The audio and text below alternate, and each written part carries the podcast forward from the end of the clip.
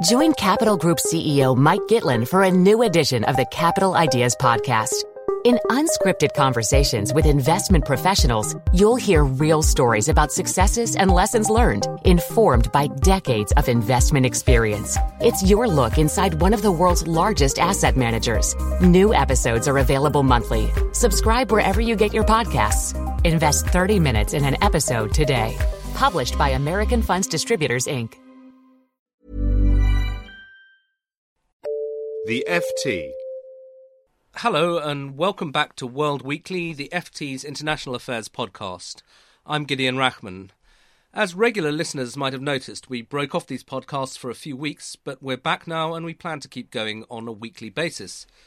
This week's programme is devoted to a discussion of the crisis in the Eurozone. I'm joined by our economics editor, Chris Giles, and from Berlin by our bureau chief there, Quentin Peel.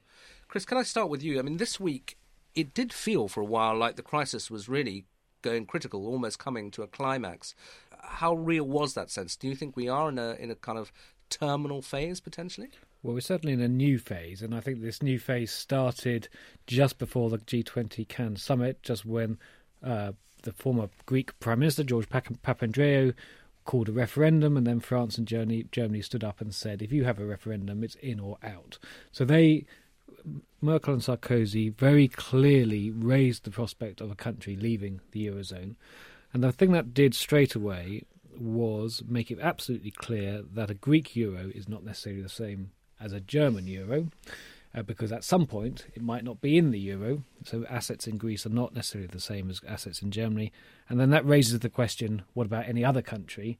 And we've seen this process of people, particularly in the sovereign bond markets, thinking actually the only euro asset I want is a German euro asset. Gathering pace. So we saw it with Italy, we've seen it with Spain, and now this week we're seeing it with countries you, you just wouldn't have thought couldn't be possible that they would any question marks. So Finland, the Netherlands, France having a interest rates at like 10 years at 3.6 compared with Germany at 1.8, Belgium, Austria.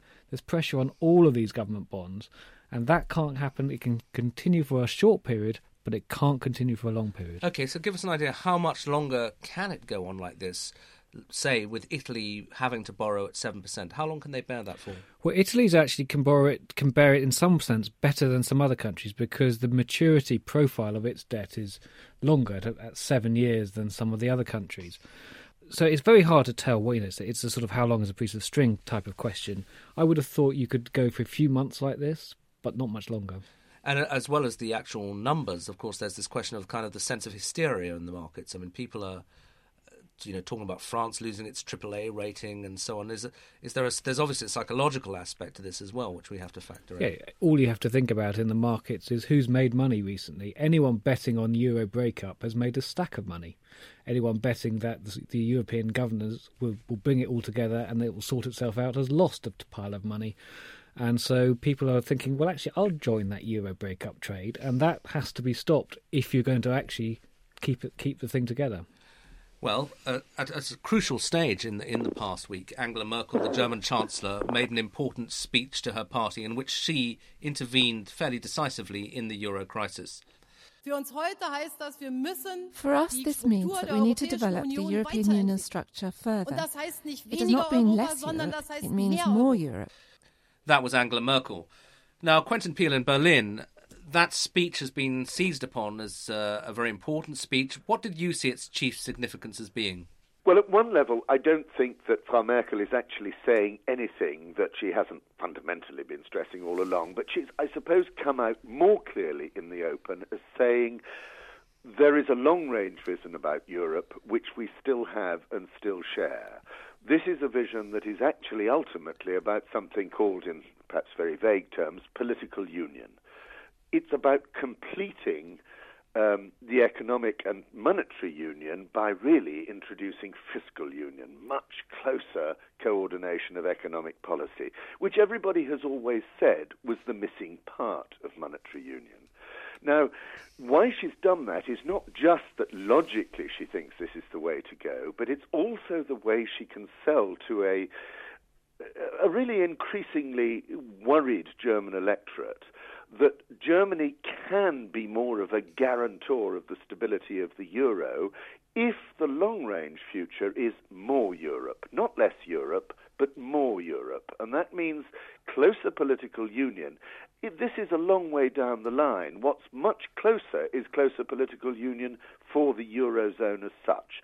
So she's got this double game, if you like, persuading her electorate and coming out with uh, proposals that everybody agrees are necessary for the Eurozone let's try and pin down this phrase that you you rightly said is sometimes used very vaguely, political union.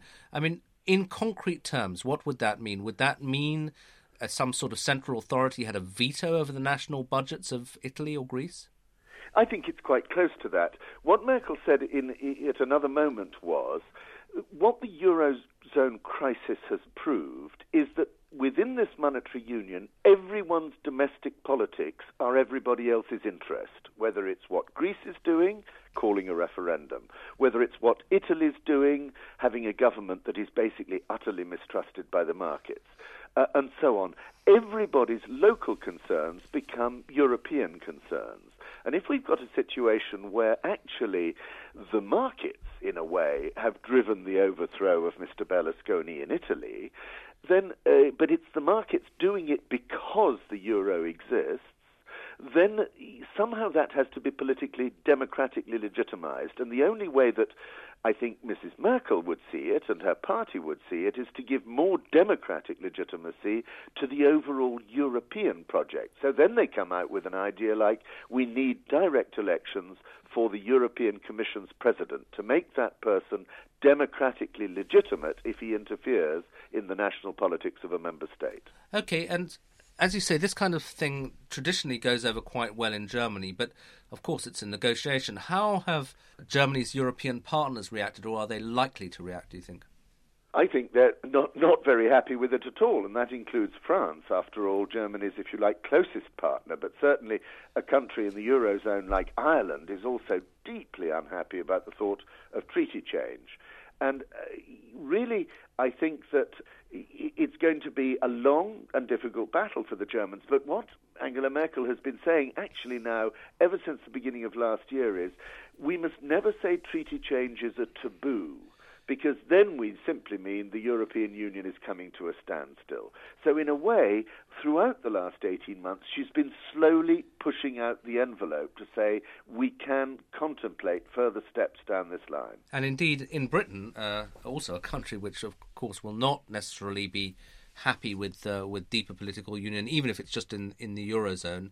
David Cameron, the British Prime Minister, also made a speech this week arguing that the crisis is an opportunity really to do the opposite of what Mrs. Merkel is talking about and to create a looser and more networked Europe. Now is the chance to ask what kind of Europe do we actually want? For me, the answer is clear one that is outward looking, with its eyes to the world, not gazing inwards. One with the flexibility of a network, not the rigidity of a bloc whose institutions help by connecting and strengthening its members to thrive in a vibrant world rather than holding them back.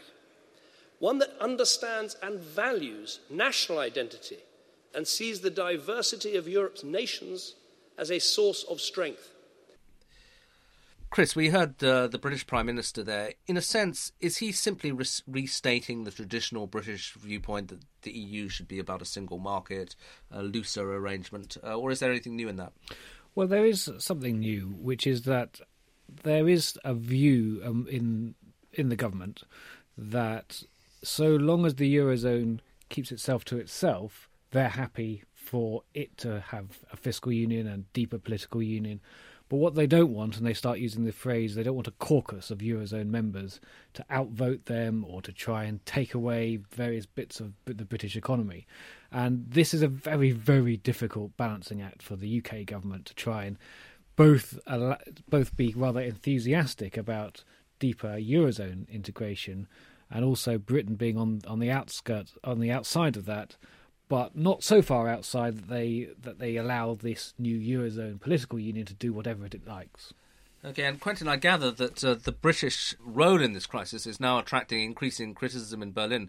Could you uh, give me a sense of why the Germans are so irritated with the British, and also some idea of how central this is to their vision of, of what's going on in Europe? In other words, is their irritation with Britain kind of central to their concern about the euro, or is it just like an irritating background noise?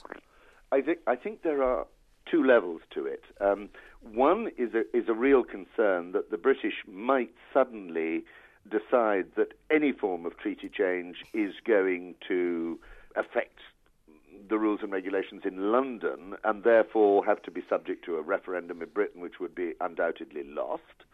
So they're very concerned that David Cameron sticks to the line that he has agreed for the last year, which is that you can change the rules as long as it only affects the Eurozone and not affects the British.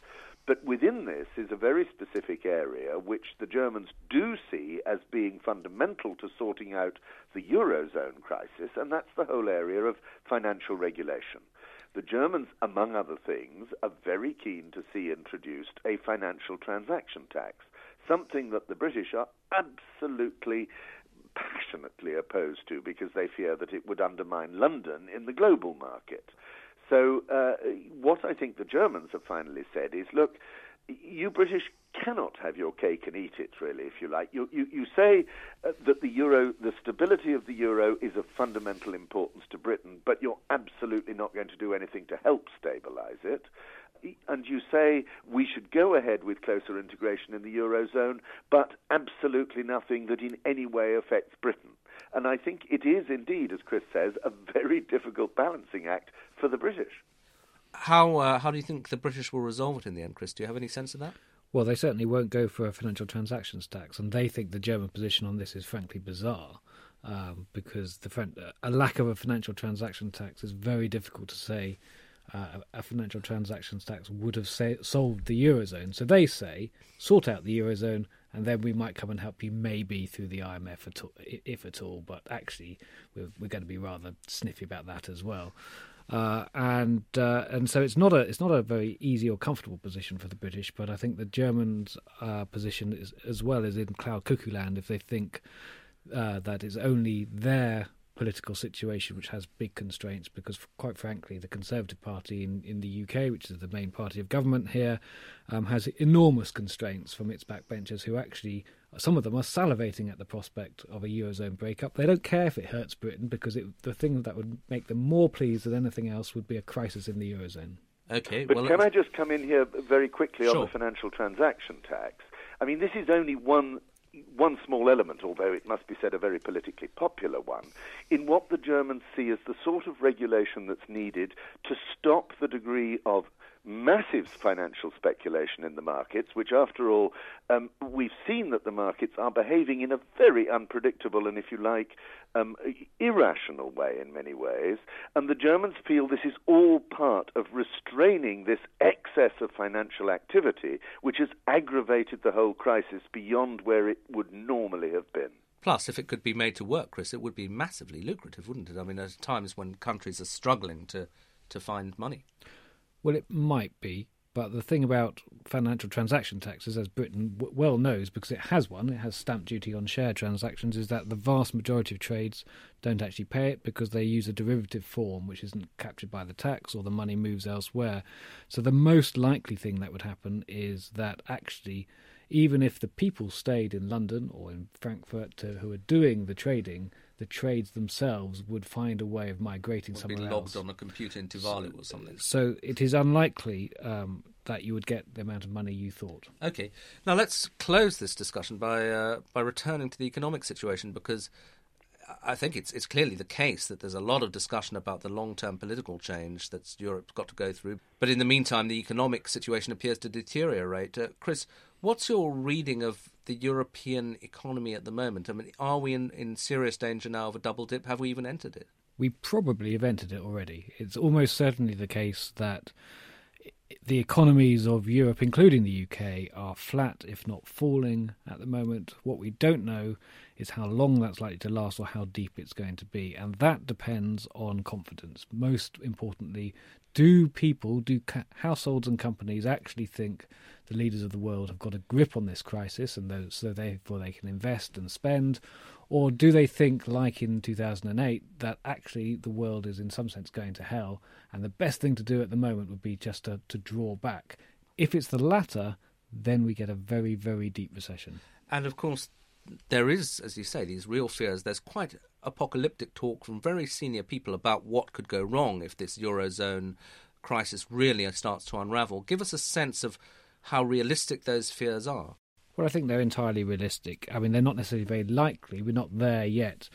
But if you get to a situation where money, not just in bond sovereign bond investors, but people in banks think actually the eurozone is quite likely to break up, and because the economy is very weak, this is making any solution even harder than it already is.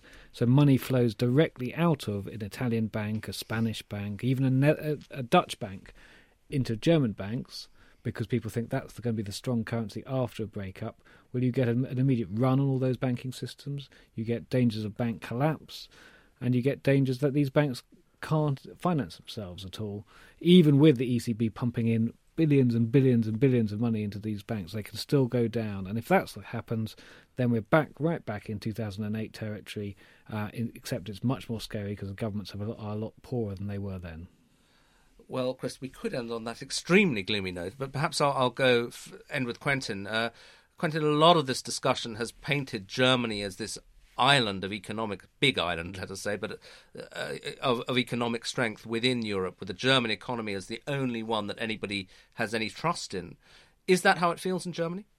Yes, it is actually. I mean, the extraordinary thing is that that gloom that Chris has just said doesn't really relate to the to the mood in Germany at the moment. There is a feeling that yes, the German economy is slowing down, but it's still been growing. Three percent it'll grow this year. Next year maybe back to one percent, and uh, there's a feeling that that in the end, I mean, something like 80% of Germans are absolutely confident that the euro will survive, and two thirds of them are very pleased with the way that uh, Chancellor Merkel is actually dealing with the problem.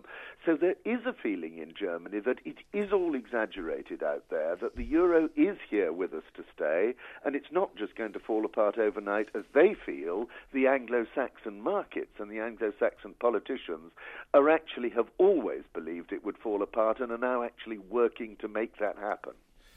Quentin, thank you very much indeed. And Chris Giles here in London, thank you also. That's all for this week. Thank you for listening. For more downloads, go to ft.com forward slash podcasts. Join Capital Group CEO Mike Gitlin for a new edition of the Capital Ideas Podcast. In unscripted conversations with investment professionals, you'll hear real stories about successes and lessons learned, informed by decades of investment experience. It's your look inside one of the world's largest asset managers. New episodes are available monthly. Subscribe wherever you get your podcasts. Invest 30 minutes in an episode today. Published by American Funds Distributors, Inc.